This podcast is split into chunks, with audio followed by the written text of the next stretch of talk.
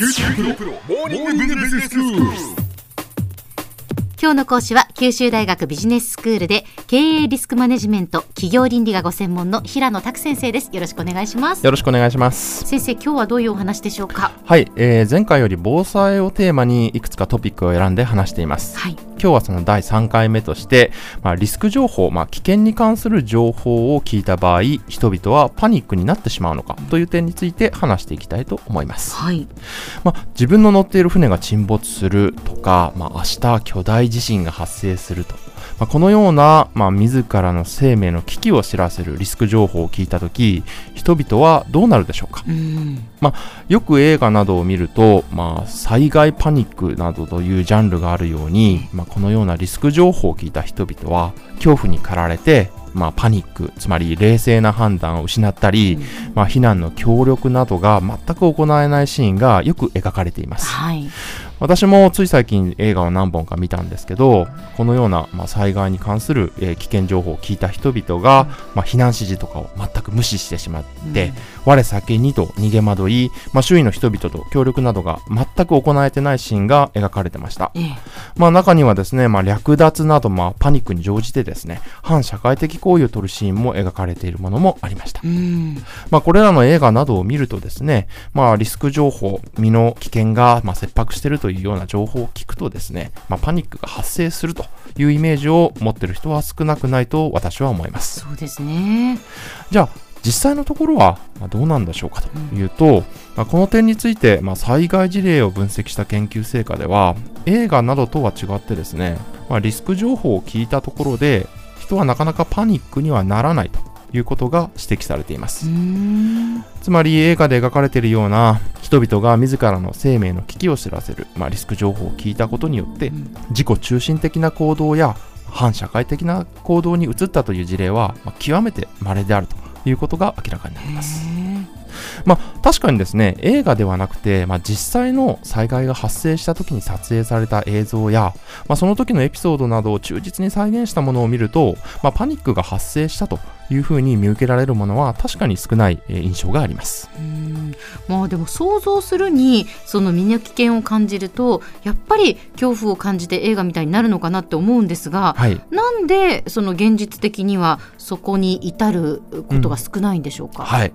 えーこの点についてはさまざ、まな要因が指摘されていますが、まあ、注目すべき点として我々が知っておくべきことは、まあ、このような緊急事態においてですね恐怖を感じる、まあ、恐怖心はですね必ずしもマイナスな要因となり得ないということなんですね。うんまあ、人々が恐怖心を持つから、まあ、パニックが発生してしまうと、まあ、私たちは考えがちです。うんしかし現実の災害事例を見てみると、まあ、恐怖心がですねかえってですね集団の意思統一や生き残るための積極的な協力の源になったという事例は実は少なくないんですねう。んまた災害時の、まあ、コミュニケーションに関する研究においては緊急事態におけるこの恐怖心は問題ではなくてむしろ解決策の一部となると指摘する人々も存在します。うんえー実際に2011年3月に発生した東日本大震災においても、まあ、津波警報が街中に鳴り響く中で人々が恐怖に駆られながらも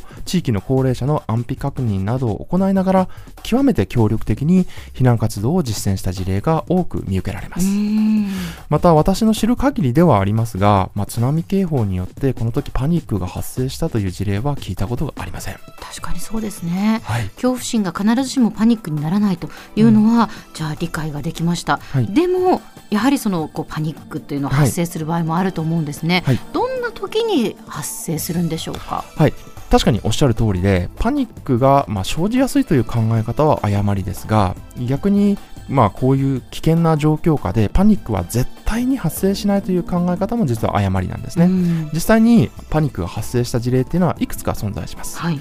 ではどのような条件が揃った時にパニックが発生するかという質問だったんですが、うん。これについては災害心理学という研究分野で研究されていて今のところ4つの条件が揃った時にパニックが生じるというふうに言われています。はい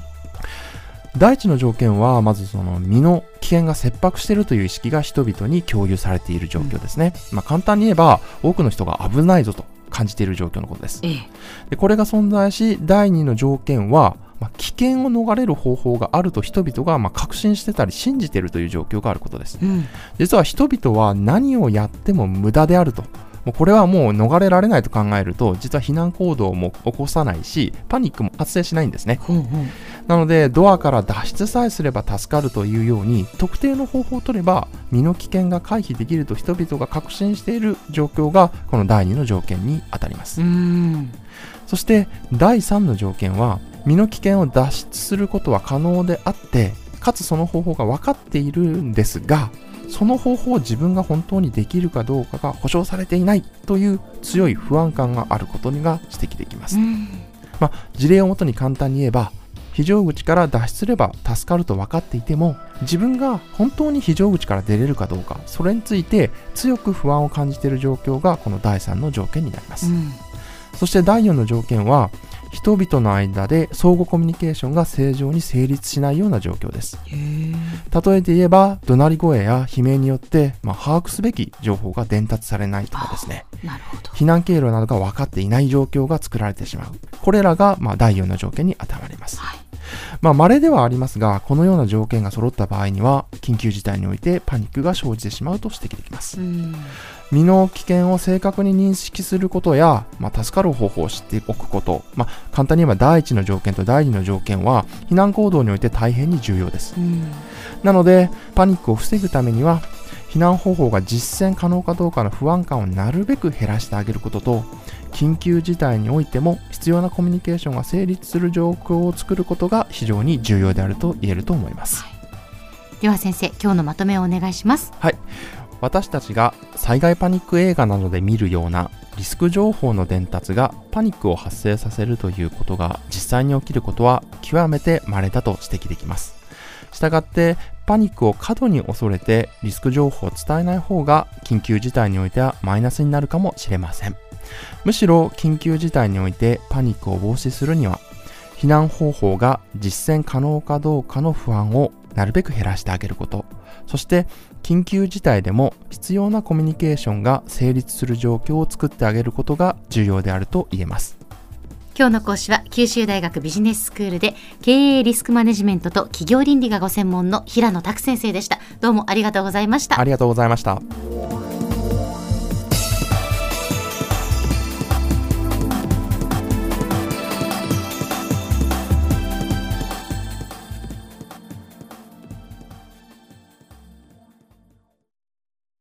QT プロは通信ネットワーク、セキュリティ、クラウドなど QT ネットがお届けする ICT サービスです。九州中に展開した光ファイバー網を基盤に一番身近なビジネスパートナーとして九州の企業自治体の皆様をサポートします。詳しくは QT プロで検索を。